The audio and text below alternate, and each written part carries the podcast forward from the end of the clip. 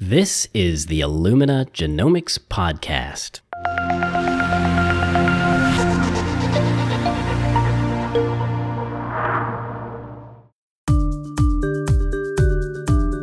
Hi, and welcome to episode 17 of the Illumina Genomics Podcast. I'm your host, Paul Broman, and I'm a scientific liaison here at Illumina. Every podcast, I interview genomics experts who are shaping our understanding of science and nature. All the air that we breathe comes from plants and algae. Plants and algae are eukaryotes, meaning that their cells contain specialized membrane bound organelles. These subcellular structures serve to compartmentalize important functions for the cell. For example, the nucleus is the organelle where the cell's DNA is kept and gets interpreted. Mitochondria use oxygen to produce energy in the form of ATP molecules, and chloroplasts convert solar energy into energy storing sugar molecules, like glucose. But where did these organelles come from? Well, you might be surprised to know that some organelles contain their own unique DNA molecules. According to the current endosymbiotic theory of eukaryotic cell evolution, eukaryotic cell organelles were once free living, single celled prokaryotes captured by other prokaryotic cells through a process called endosymbiosis. Today I'm at Rutgers University in New Brunswick, New Jersey, and I'm talking with doctors Debashish Bhattacharya and Dana Price.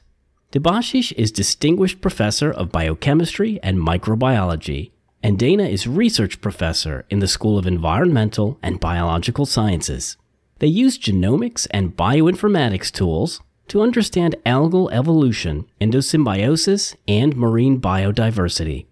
They explained how interest in organismal biology led to genomic studies of single celled eukaryotic organisms. First, Debashish. Yeah, so it started uh, by living by the ocean in Nova Scotia in Canada. And so I was really excited by the marine environment.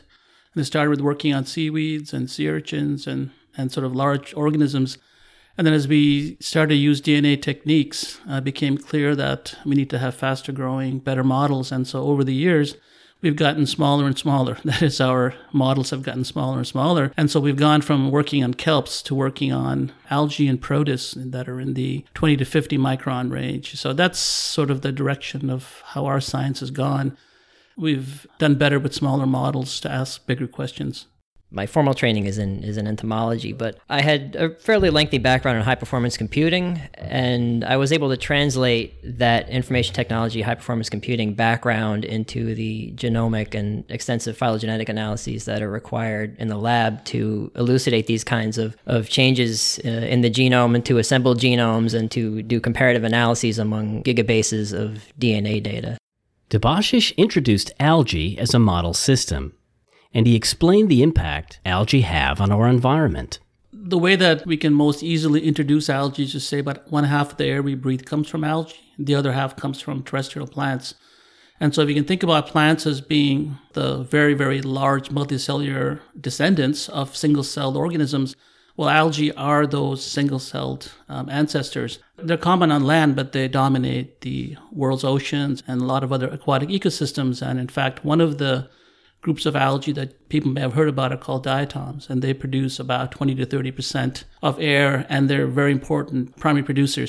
Many are single celled, but they're very complex and they're as highly derived as plants, except that under their evolutionary constraints of where they live and how they live, they've remained single celled.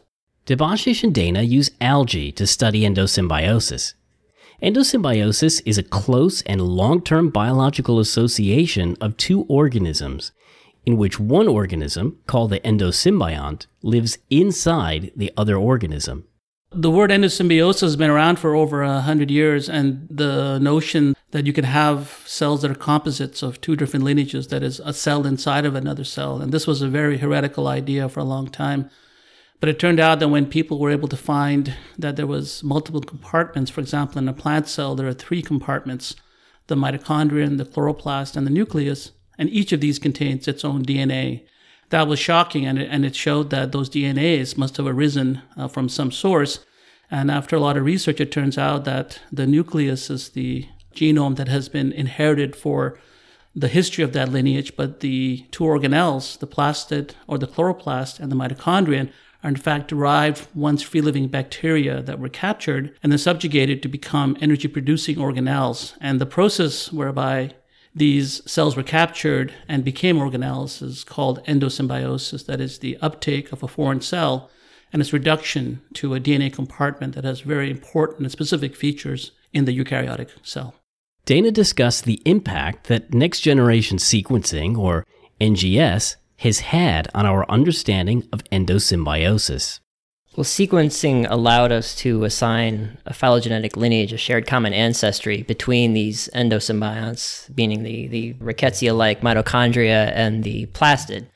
So the, the plastid we know was, was uh, originally a free living cyanobacteria. Uh, and the way we're able to achieve that or to arrive at that hypothesis uh, was to obtain genome information from these these organelles and then place them in a larger tree of life and find that they were actually grouping with bacteria, cyanobacteria, and, and the rickettsia. So eukaryotic cells and organelles evolved through the process of endosymbiosis. It sounds like a remarkable biological process, and you might assume that it's a rare event. But studies using NGS of single celled algae suggest it's relatively common in nature the real revelation that's happened in the in the last 10 years or so with the um, advent of next generation sequencing has been that for a long time endosymbiosis was thought to be some sort of a remarkable event in which a cell was captured and became this organelle that we study now.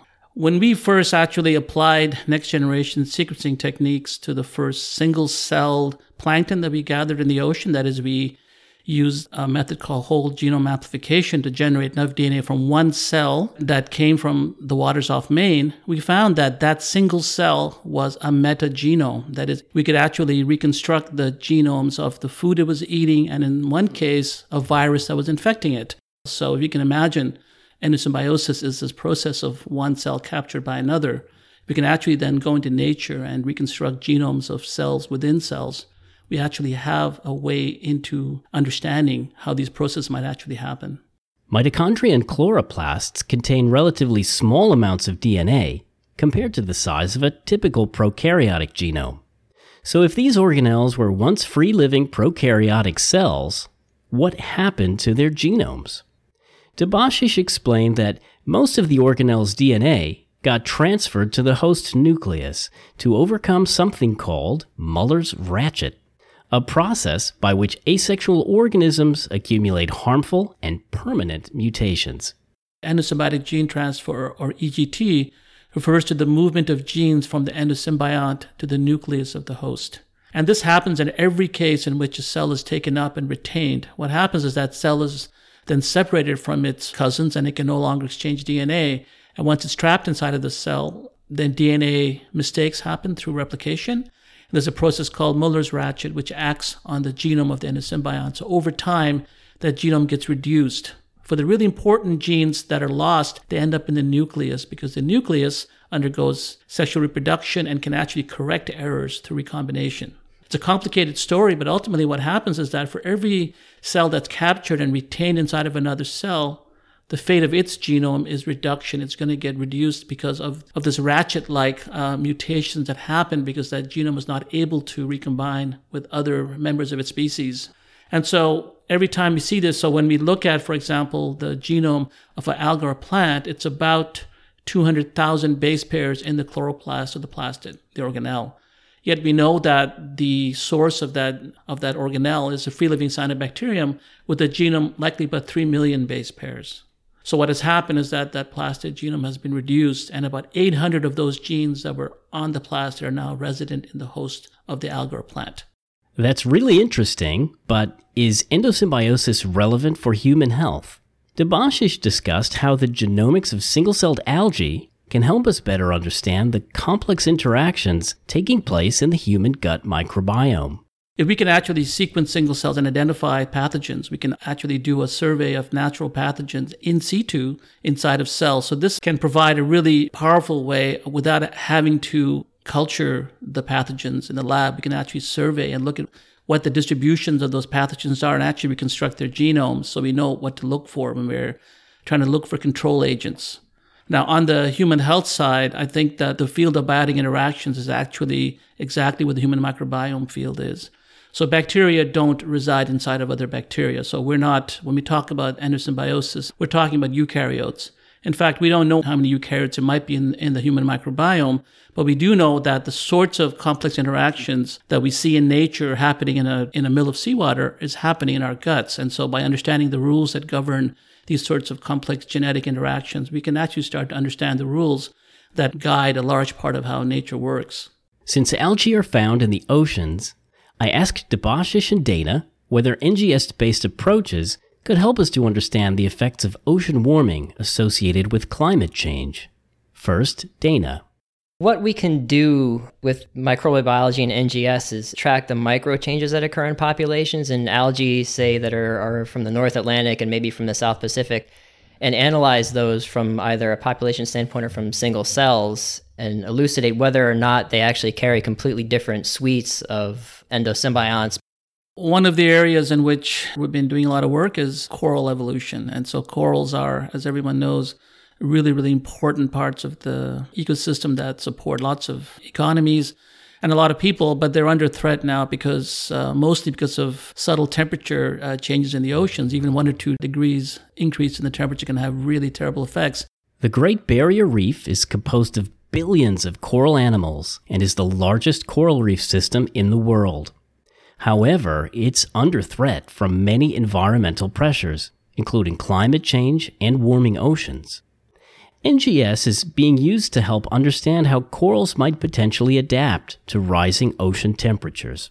About 94% of the Great Barrier Reef is endangered and has undergone this thing called coral bleaching.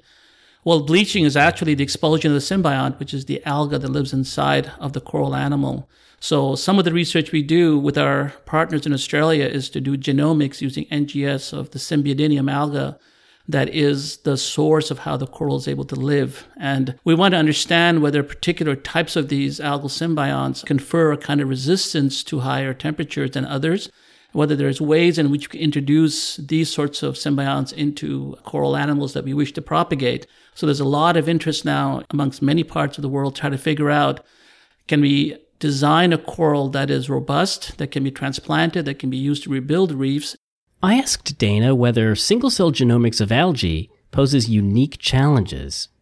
He explained how computational power and bioinformatics pipelines need to be integrated with a firm understanding of biology. So you have to understand the biology before you can design a bioinformatic pipeline or a bioinformatic analysis that works to answer your particular question. So if you don't know how a plastid and a cell communicate or how a mitochondria and a cell communicate, then you won't feasibly be able to design a bioinformatic pipeline that could target those particular secretory pathways or enzymes or cellular signals that would occur in that scenario. Yeah, the CPU horsepower has to be present. So every time that we invent a new sequencing technology, whether it's the jump from Sanger to 454 or from 454 to Illumina, the processors have to evolve with it. We started out with, you know, very, very short read technology that were 30 base pair reads or something with the ABI which we could assemble, but we had to have, you know, very, very large memory to do that. Now we need more processors with smaller memory to be able to distribute those jobs across very large clusters. Debashish believes that combining NGS with sophisticated cell sampling techniques will help us to understand more about these eukaryotic genomes and how these single celled organisms live. Dana believes that NGS will fundamentally alter the concept of species. I think one of the hallmarks of what uh, next generation sequencing from single cell genomics to metagenomics to metatranscriptomics to metaproteomics, what all of these methods are really supporting is is working within the environment. So I think what's going to come along in the future is there's going to be a real explosion of sophisticated methods to sample cells in situ, whether it's in um, in a liter of seawater whether it's in a pond, whether it's associated with the root of a plant.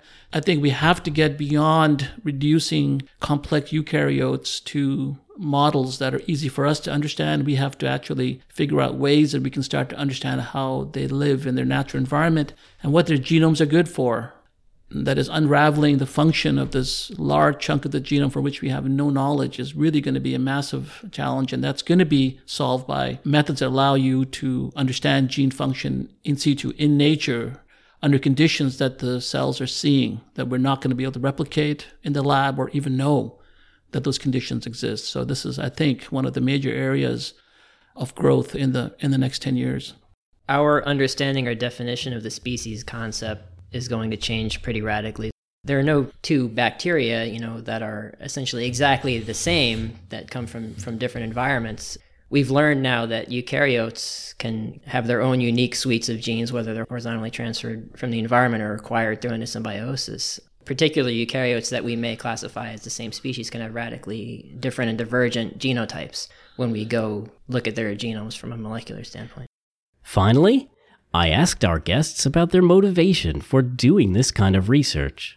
For both Dana and Debashish, it's all about creativity. I always felt like writing a paper or giving a research talk was making something from nothing. And that to me was always very satisfying, whether it was a very simple question or whether it was part of a, a research network with 50 people or, or 100 authors on the paper. You are creating an idea that didn't exist six months or a year ago. And that was always very satisfying.